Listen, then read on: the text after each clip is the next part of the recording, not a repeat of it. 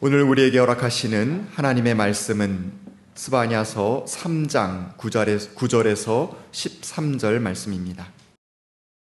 그때에는 내가 뭇 백성의 입술을 깨끗하게 하여 그들이 다 나 주의 이름을 부르며 어깨를 나란히 하고 나를 섬기게 할 것이다. 에티오피아 강 저 너머에서 나를 섬기는 사람들, 내가 흩어보낸 사람들이 나에게 예물을 가지고 올 것이다. 그날이 오면 너는 나를 거역한 온갖 잘못을 부끄러워하지 않아도 될 것이다. 그때에 내가 거만을 떨며 자랑을 일삼던 자를 이 도성에서 없애버리겠다. 내가 다시는 나의 거룩한 산에서 거만을 떨지 않을 것이다. 그러나 내가 이 도성 안에 주의 이름을 의지하는 온순하고 겸손한 사람들을 남길 것이다. 이스라엘의 살아남은 자는 나쁜 일을 하지 않고 거짓말도 하지 않고 간사한 혀로 입을 놀리지도 않을 것이다. 그들이 잘 먹고 편히 쉴 것이니 아무도 그들을 위협하지 못할 것이다.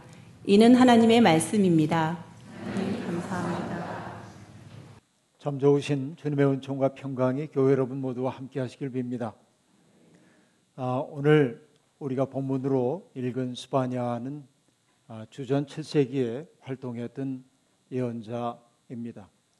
주전 7세기는 참 묘한 시대였습니다. 아, 오랫동안 메소포타미아 문명권, 아, 그 문명권에서 절대 강자로 군림하고 있었던 아시리아가 세력이 점점 약화되고 있던 그런 때이고, 그러나 아시리아의 뒤를 이었던 바벨로니아 제국은 아직 역사의 무대에서 자기 힘을 발휘하지 못하는 묘한 공백기, 바로 이것이 스파니아가 활동했던 주전 7세기의 상황입니다. 아, 스파니아라고 하는 그 이름의 뜻은 여호와께서 숨기셨다라고 하는 뜻인데요.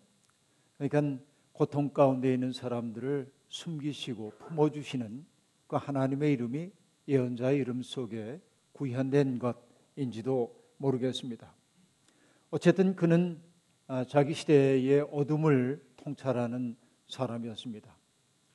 인간의 모든 인간이 마련한 안전 장치들이 무용지물로 바뀌는 때, 역사의 혼돈기, 그런 때 그는 어떻게 살아야 하는지 고민했고 그것을 자기의 백성들과 함께 나눈 아주 위대한 예언자이기도 했습니다. 하나님은 세상을 정의와 공의의 토대 위에 세우셨는데 인간의 욕망에 바탕을 둔 사람들이 만든 그 세상은 정의와 공의를 무너뜨리는 이런 전도된 삶의 추구가 인간의 삶의 내용이었습니다. 그러나 정의와 공의가 무너진 그 세상은 오래 지속될 수가 없는 법이고 하나님은 그런 세상을 정화하기 위해 역사 속에 개입하는 분입니다. 바로 이런 세상, 하나님의 심판의 날이 다가왔다라고 외친 것이 바로 스파냐입니다. 그런데 여러분, 정의와 공의가 무너진 그런 세상은 왜 우울하냐면 사람들 모두가 역사 허무주의에 사로잡히기 때문에 그렇습니다. 역사가 특정한 방향을 향해 나아간다고 우리는 믿습니다. 순환론적인 시간관 속에 있지 않고 우리는 역사는 시작이 있고 마침이 있다고 믿고 있고 그리고 역사는 완성을 향해 나간 것이라고 믿고 있는데 그러나 공의가 무너진 세상을 바라보면 세상 역사가 하나님의 계획대로 흘러가지 않는 것처럼 보이기 때문에 사람들은 허무주의에 사로잡히게 되어 있습니다. 사람들은 더 이상 하나님의 충고의 말씀을 들으려고 하지도 않고 하나님의 뜻을 따를 생각도 없게 됩니다. 이것이 공의와 정의가 무너진 세상의 쇠퇴라고 말할 수밖에 없습니다. 하나님은 선한 사람들에게 복도 내리지 않고 악을 행하는 사람들에게 벌을 내리지도 않으셔. 이것이 스파니아가 살고 있던 시대의 사람들이 일수했던 말이기도 합니다. 이처럼 일단 수직의 중심이 무너지고 나면 인간들이 맺고 있는 관계 또한 무너질 수밖에 없는 게 사실입니다. 백성들을 돌보라고 하나님이 세워주셨던 지도자들은 으르렁거리는 사자와 다를 바가 없었고 그리고 음. 올바르게 판단하라고 세워주었던 재판관들은 저녁 이리 때처럼 먹을 것을 찾는 그런 아주 자기 이익에 발받던 사람들이 되어 살았습니다. 사람들에게 바른 인생의 길을 가르쳐 주고 하나님의 뜻을 일깨워 줘야 하는 그 예언자들도 타락했고 그리고 정결한 것과 부정한 것이 무엇인지 분별하고 사람들을 그 삶으로 인도해야 하는 제사장들은 오히려 성소를 더럽히는 역할을 감당하고 있었습니다. 총체적 난국이라고 얘기할 수 있겠습니다. 어디서부터 손을 대야 할지 알 수가 없습니다. 사방에서 악취가 솟아나오기 때문에 손대야 할 곳이 어디인지 알 수가 없습니다. 온통 역사가 쓰레기 더미로 바뀐 것처럼 보입니다. 우리도 이렇게 암담함을 느낄 때면 그런 생각 들죠. 판이 한번 바뀌었으면 좋겠다 하는 거 말이죠. 요즘에 여러분 저는 매일 집에서 나올 때나 혹은 집으로 돌아갈 때 효창공원을 한 바퀴 돌고 가고 나는데 연세 드신 노인들이 나와가지고 늘 바둑을 두고 계십니다.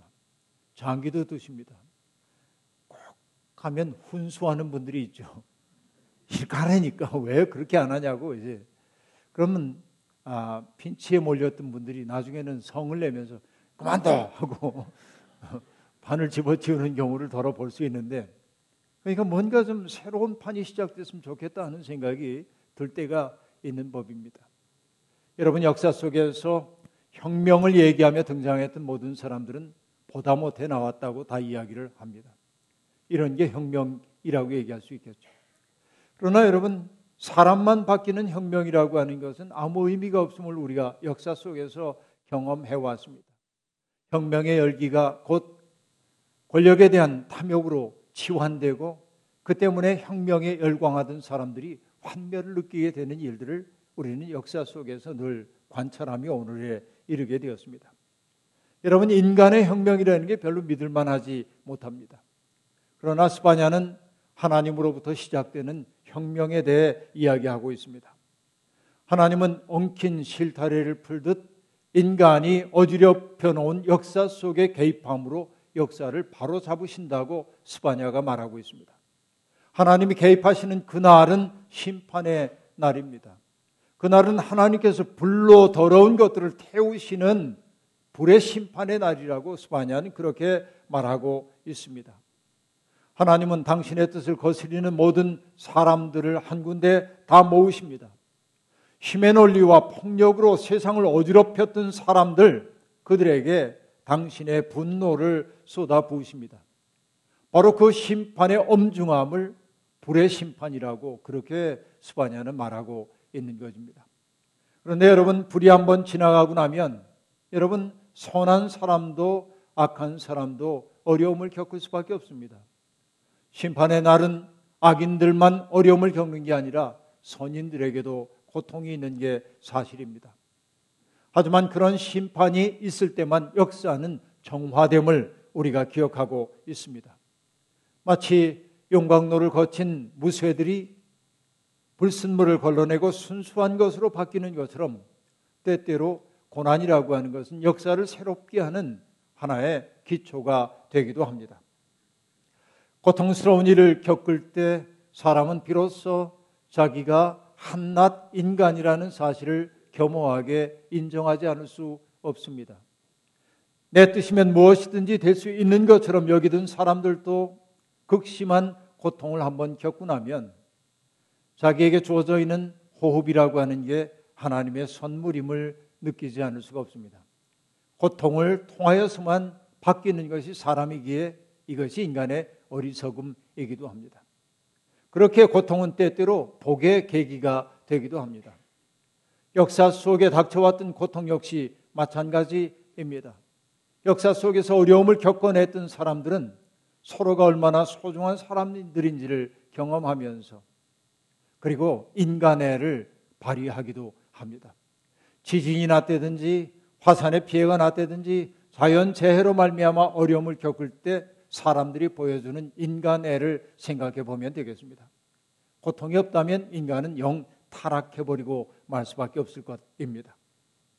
하지만 여러분, 그렇기 때문에 고통이라고 하는 것은 자기를 초월할 수 있도록 우리를 안내하는 초월의 입구라 말할 수 있겠습니다.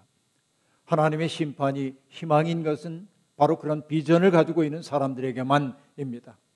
그리고 여러분 불로 역사를 정화하신 하나님은 또 다른 일에 착수하시는데 그게 뭐냐면 사람들의 입술을 정화하는 일입니다. 그때에는 내가 뭇 백성의 입술을 깨끗하게 하여 그들이 나 주의 이름을 부르며 어깨를 나란히 하고 나를 섬기게 할 것이다 라고 말합니다. 정화의 불로 세상을 심판하신 하나님이 그 다음에 하는 것은 사람들의 입술을 깨끗하게 한다고 말하고 있습니다. 입술을 깨끗하게 한다고 하는 것은 혼탁해진 말을 정화한다는 말이 아니겠습니까? 말이 혼탁할 때 사회는 무너질 수밖에 없습니다. 여러분, 저도 여러 곳에 컬럼을 쓰고 글을 쓰곤 합니다만 요즘은 최근 몇 년 사이에 마감이 다가올 때마다 제게 떠오르는 생각은 언제나 언어에 대한 생각만 떠오릅니다. 말이 살아야 세상이 산다 하는 생각이 끝없이 떠올라요. 근데 맨날 그 소리만 할 수가 없기 때문에 그게 온통 나를 사로잡고 있으니까 달리 써야 할 말들이 잘 생각나지 않는 이 곤경 속에서 말이 달라져야 한다. 이게 요즘 저를 사로잡고 있는 생각입니다.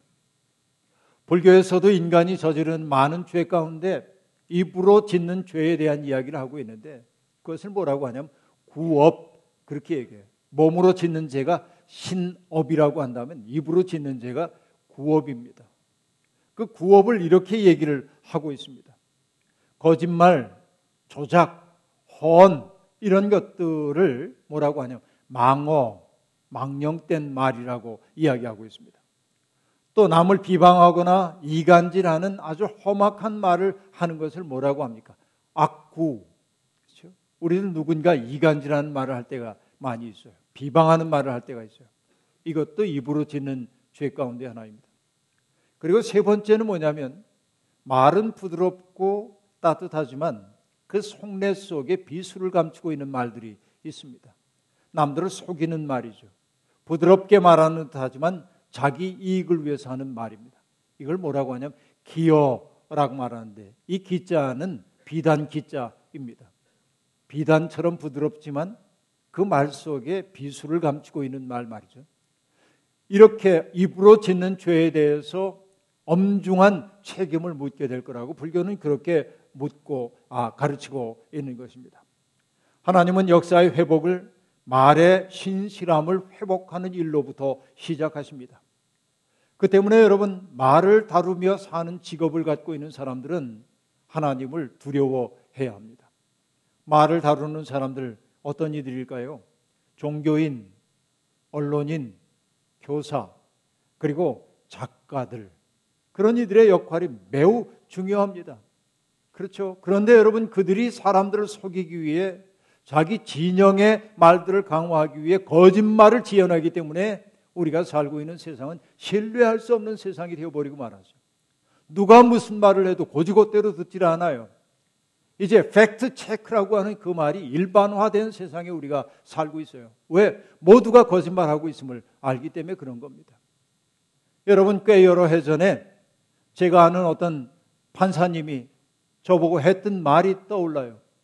목사님, 일본에 비해서 한국인들이 한국인들이 위증을 얼마나 많이 하는지 혹시 아십니까? 무고죄가 얼마나 많은지 아십니까?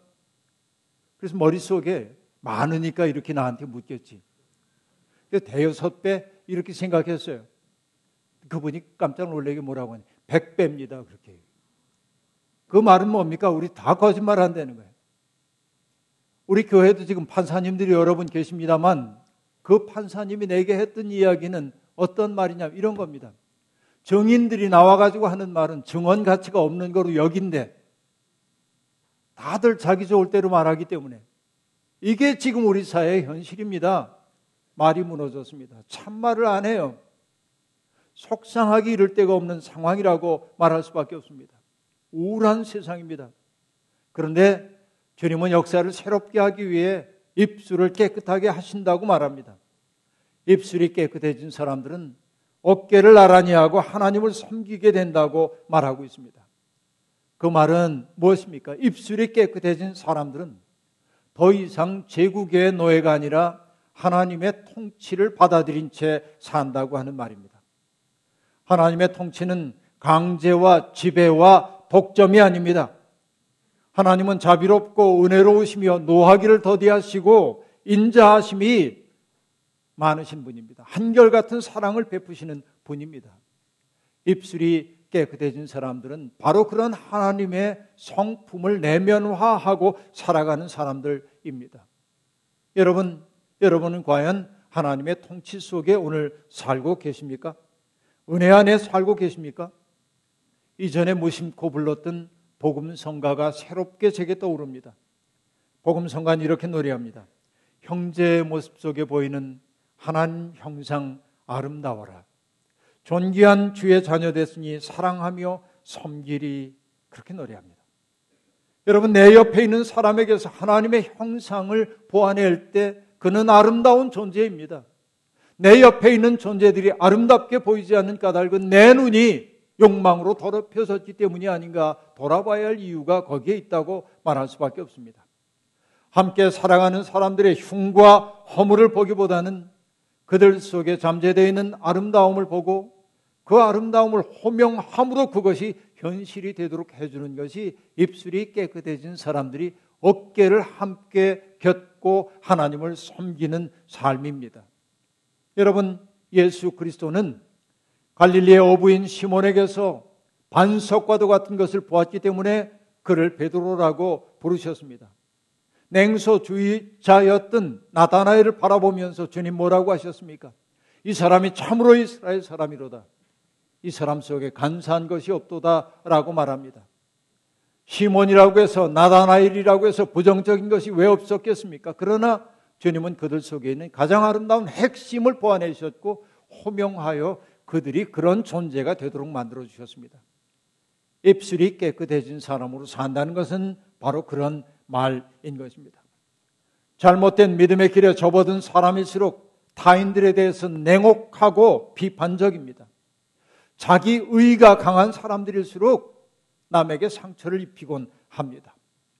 불의와 싸운다는 명분으로 늘 화를 내고 얼굴 표정을 굳게 하고 뭔가 비난거리를 찾아내는 사람들은 평화를 만들지 못합니다. 이게 우리의 경험입니다. 요즘 들어 예수님께서 바리새파 사람들과 율법 학자들을 보면서 탄식하셨던 그 말씀이 다가옵니다. 너희에게 화가 있다. 너희는 사람들이 들어오지 못하도록 하늘나라의 문을 닫기 때문이다. 너희는 자기도 들어가지 아니하고 들어가려고 하는 사람도 들어가지 못하게 한다.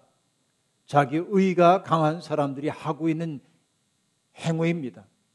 여러분, 선교 신학자인 호켄다이크라고 하는 사람은 선교란 매력의 감염이라고 말했습니다.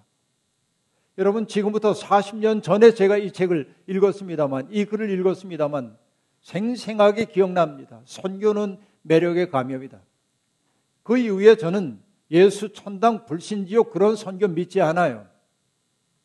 내가 매력 있는 사람이 돼야 돼. 예수 믿는 사람들은 누군가를 잡아당기는 매혹이 있어야 합니다. 감염이라고 하는 단어는 대개 부정적 뉘앙스로 사용됩니다. 다른 풍습이 몸의 뱀 이런 뜻이 있죠. 병원체가 우리 몸속에 들어옴 이게 감염입니다. 그러나 호켄다이크는 감염이라고 하는 말을 산뜻한 의미로 우리에게 재정의해 보여주고 있어요. 이게 긍정적 의미로 사용될 수도 있는 겁니다. 주님을 믿는 사람들은 다른 사람들에게 나도 저렇게 살고 싶다고 하는 매혹을 불러일으켜야 합니다. 물질적인 매력이 아니라 우리의 존재 속에서 풍겨나오는 아름다움과 향내로 사람들을 이끌어야 합니다. 그러나 여러분, 나는 그들을 이끌지만 그들이 나를 통해 봐야 하는 건 뭐냐면 하나님의 임재하심을 볼 수 있어야 합니다. 바로 이게 진정한 의미의 선교라는 말입니다. 오늘날 한국 교회가 도처에서 욕 먹고 있습니다. 그 욕을 한마디로 얘기하면 뭐냐면 너희처럼 살고 싶지 않아 라고 하는 말입니다. 이건 뭐냐면 전혀 매력이 없다는 얘기입니다. 우리가 회복해야 할 것 매력입니다. 정말 매력 있는 사람들이 되어야 합니다. 여러분 스바냐는 이렇게 매력적인 사람들을 보며 세상 곳곳에 흩어져 살고 있던 사람들이 구스강 저편에서부터 예물을 가지고 와 하나님 앞에 예물을 바치게 될 것이라고 말합니다. 불로 정화되고 입술이 정화되고 하나됨의 기쁨을 맛보고 그래서 매력 있는 사람들이 있을 때 사람들은 그곳으로 몰려들게 될 것이라고 스바냐는 말하고 있습니다. 잊지 마십시오. 하나님은 교만하여 자랑을 일삼는 사람들을 제거하십니다. 자기 힘에 도취되어 들떠서 사람들을 함부로 대하고 아낄 줄 모르는 사람들의 입을 다물게 하십니다. 하나님은 우리가 저지른 모든 악과 허물과 죄를 용서하시는 분이시지만 그러나 죄를 벌하지 않고 버려두시는 경우는 또한 없습니다. 우리가 지금 살고 있는 것은 하나님의 인내의 시간을 살고 있음을 잊지 말아야 합니다. 하나님은 이렇게 세상을 새롭게 하십니다.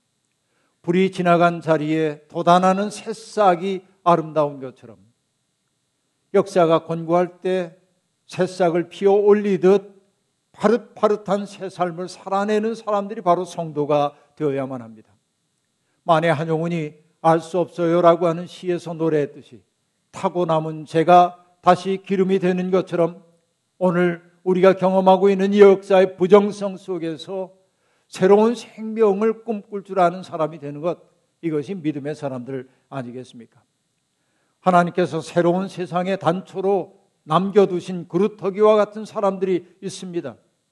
그들은 백향목처럼 세상에서 우뚝한 사람들 아닙니다. 그들은 온순하고 겸손한 백성들입니다.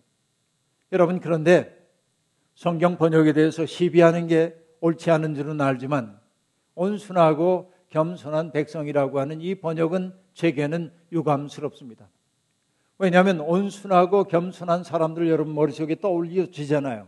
어떤 사람이 온순하고 겸손한지, 어떤 사람의 성격적 특질을 나타내는 말로 보이잖아요.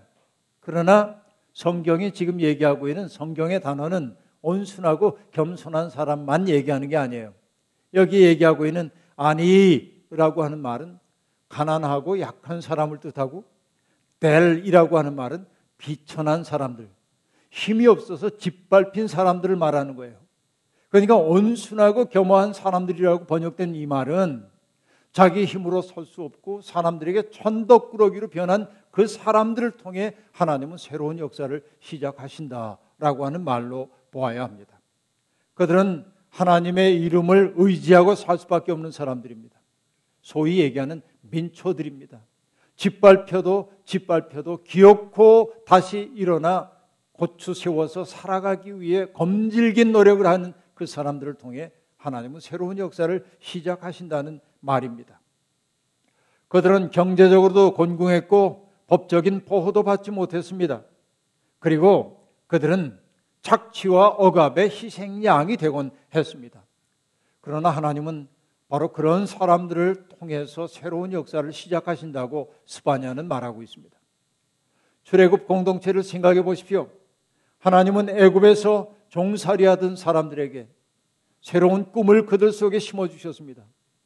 지배와 착취가 일상이 된 세상에서 모든 사람들이 형제 자매의 사랑을 누리며 사는 세상의 꿈을 그들 속에 심어 주셨습니다. 그리고 그들에게 해야 할 일과 하지 말아야 할 일을 일깨워 주셨죠. 해야 할 일은 힘을 다하여 선을 행하는 일입니다. 이웃들을 복되게 하는 일입니다. 하지 말아야 할 일은 그 반대이겠죠. 누군가를 억압하고 누르고 착취하고 그들을 못 살게 하는 일 하지 말아야 하는 것입니다. 그래서 이렇게 정식화했죠. 너희는 너희에게 몸붙여 사는 나그네를 학대하거나 억압해서는 안 된다. 너희도 이집트 땅에서 몸붙여 살던 나그네였다. 너희는 과부나 고아를 괴롭히면 안 된다 라고 말합니다. 서러움과 어려움을 겪어본 사람들만이 오늘 서러움을 겪고 있는 사람들의 처지를 이해하는 법입니다. 하나님께서 그런 이들을 통해 새로운 역사를 시작하는 것은 뜻이 있습니다. 여러분, 충남 홍성에는 풀모학교라는 학교가 있습니다. 아, 그 학교는 위대한 평민을 만들어내는 것을 목표로 삼고 있습니다. 많은 고등학교가 소위 인류대학의 학생들 많이 보내는 것을 목표로 삼고 있지만 그 학교는 그런 목표 세우지 않습니다. 위대한 평민을 만들어야겠다. 이게 그 학교의 목표입니다.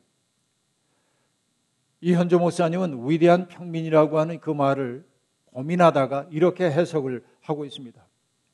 태산처럼 높은 뜻을 들판처럼 낮은 자리에서 삶으로 실현하는 사람. 그렇게 말합니다. 태산처럼 높은 뜻을 들판처럼 낮은 곳에서 실천해가는 사람이 위대한 평민이라는 겁니다. 그러면 여러분, 이게 믿음의 사람들에 대한 정의 아니겠습니까? 바로 우리가 그런 사람이어야 하지 않겠습니까? 우리도 하나님의 마음을 가슴에 품고 땅의 현실을 변화시키기 위해 낮은 자리에 처하라고 주님이 우리를 불러주신 것 아니겠습니까? 하나님의 마음을 가슴에 품은 사람들은 누릴 것 다 누리며 사는 사람이 아니라 하나님의 도우심 없이는 살아갈 수 없음을 정직하게 인정하는 사람들인 것입니다. 이스라엘의 남은 자, 이렇게 하나님이 그릇터기로 세운 사람들, 그들이 하지 말아야 할 것 있습니다. 악을 멀리 하는 일이고 또한 거짓말을 하지 않는 것입니다. 자기 이익을 위해 다른 사람을 수단으로 삼는 것이 악입니다. 자기를 강화하기 위해 자기를 강화하기 위해 남을 속이는 것이 거짓입니다. 여러분 악을 미워하고 거짓을 멀리하는 사람이 새로운 세계의 그루터기임을 잊지 마시기를 바랍니다. 요즘 우리는 국제 질서의 냉혹함에 놀라고 있습니다. 일본발 위기가 우리나라를 뒤흔들고 있습니다. 여러분 이것은 경제적인 문제만이 아닙니다. 한반도에 평화를 원하지 않는 세력이 가까이 있다는 사실을 우리는 보고 있습니다. 그들은 분단을 고착화함으로 자기 이익을 극대화하려 합니다. 이게 우리의 냉혹한 현실입니다. 세상을 떠돌고 있는 난민들이 있습니다. 벼랑 끝으로 내몰리는 사람들이 늘어나고 있습니다. 이런 상황에서 우리가 하나님의 백성으로 부름받았다는 것은 어떤 의미인지를 새기고 또 새겨봐야 합니다. 해함도 상함도 없는 세상의 꿈이 부질없어 보이는 이 세상에서 하나님이 우리를 그루터기로 남겨두신 까닭이 무엇인지를 생각해 봐야 합니다. 우리는 평화의 징표가 되어야 합니다. 어떠한 경우에도 평화를 지향하는 사람들이 세상에 존재한다는 사실을 삶으로 입증해야 합니다. 우리가 진정 평화를 지향하는 사람이라고 한다면 무엇 해야 할까요? 평화를 꿈꾸는 사람들은 기도 안에 머물러야 합니다. 평화를 만드시는 주님의 삶을 묵상하고 하나님께 탄원해야 합니다. 이게 첫째입니다. 진실하게 기도하는 사람들은 하나님의 마음에 접속되는 법 입니다. 여러분 성서신학자이기도 했지만 시인이기도 했던 문익환 목사님은 301호실이라는 시에서 이렇게 노래합니다. 부서진 번개불 까맣게 속이 타는 빛의 씨알들처럼 왜 자꾸만 기도가 하늘에서 쏟아질까? 이 작은 방에. 쓰리고 아픈 눈물에 젖은 기도들이 뼈 마디마디 울리는 기도들이 하늘도 되돌려주는 기도들이 이젠 세상으로 흩어질 밖에 없어라. 어두워오는 하늘 아래 파란 횃불로 타오르려고. 여러분 짐작하실지 모르지만 301호실은 그가 수감되었던 감방 번호입니다. 감옥에 갇혀 있는 그가 하나님 앞에 기도합니다. 세상의 평화를 위해서 기도합니다. 간절히 기도합니다. 그러다 어느 순간 그는 깨닫습니다. 하늘을 향해 올리는 기도가 오히려 하늘에서부터 내게로 쏟아져 내리고 있음을 말입니다. 이것이 놀라운 통찰 아니겠습니까? 우리가 하늘을 향해 바치는 기도가 오히려 우리에게 쏟아진다니 말입니다. 하늘이 우리가 바치는 기도를 우리에게 되돌려줍니다. 무슨 말입니까? 내 뜻을 행해야 하는 것은 바로 너다라고 하는 얘기 아니겠습니까? 세상에 희망을 만들어야 하는 것, 내가 품고 있는 희망을 이 세상에 실현해야 하는 것, 평화로운 세상을 만들려는 내 꿈 이루어야 하는 게 바로 너라고 하는 사실 아니겠습니까? 이것을 받아들이는 것이 여러분 믿음 아니고 무엇이겠습니까? 그렇습니다. 우리는 기도하면서 꿈꾸는 세상을 지금 여기에서 시작해야 합니다. 그리고 여러분 기도하는 사람들은 기도만 하고 있으면 안 됩니다. 죽음의 세력에 항거해야 합니다. 생명을 함부로 대하는 세상 그리고 제도에 굴복하기를 거절해야 합니다. 그래서 평화를 사랑하는 사람들이 있다는 사실을 입증해야 합니다. 평화의 표지를 일으켜 세워야 합니다. 교회는 더불어 사는 삶이 가능하다는 것, 교회는 삶을 함께 경축하며 사는 것이 가능하다는 사실을 우리가 경험하는 공간이어야 하고 세상 앞에 증언하는 증언 공동체가 되어야만 합니다. 어두운 세상에서도 빛의 알갱이가 되어 사는 사람들이 있다는 사실을 확인할 때 우리는 용기를 내 그 길로 뚜벅뚜벅 갈 수 있습니다. 반, 반딧불이 하나는 그 불빛은 너무나 미약합니다. 하지만 반딧불 뿌리들이 모여 있는 곳에 가면 마치 크리스마스의 전구들이 반짝반짝 빛나는 것처럼 황홀합니다. 그 반딧불이들의 축제를 바라보면 우리는 잃어버리고 있었던 동심의 세계, 시원의 세계를 바라보게 됩니다. 바로 이게 희망이 아니고 무엇이겠습니까? 세상에는 이처럼 불이 된 사람들이 있습니다. 하늘의 별처럼 빛나는 사람들이 있습니다.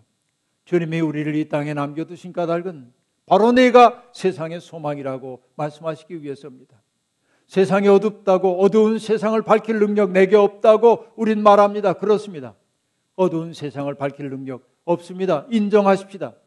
하지만 여러분, 그럼에도 불구하고 천년의 어둠은 촛불 한 자루로 쓰러지는 것처럼 우리를 각자가 서 있는 삶의 자리에서 우리가 밝힐 수 있는 빛을 밝힌다면 그 불빛들이 또 다른 불빛들을 부른다면 그래서 세상이 깜빡깜빡 빛나기 시작한다면 우리는 어둠이 아니라 빛이 다가오고 있음을 느끼게 될 것입니다.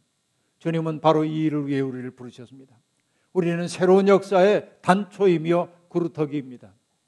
세상에 불 밝히기 위해 나가는 우리 위에 주님의 은총이 함께하기를 주의 이름으로 축원합니다.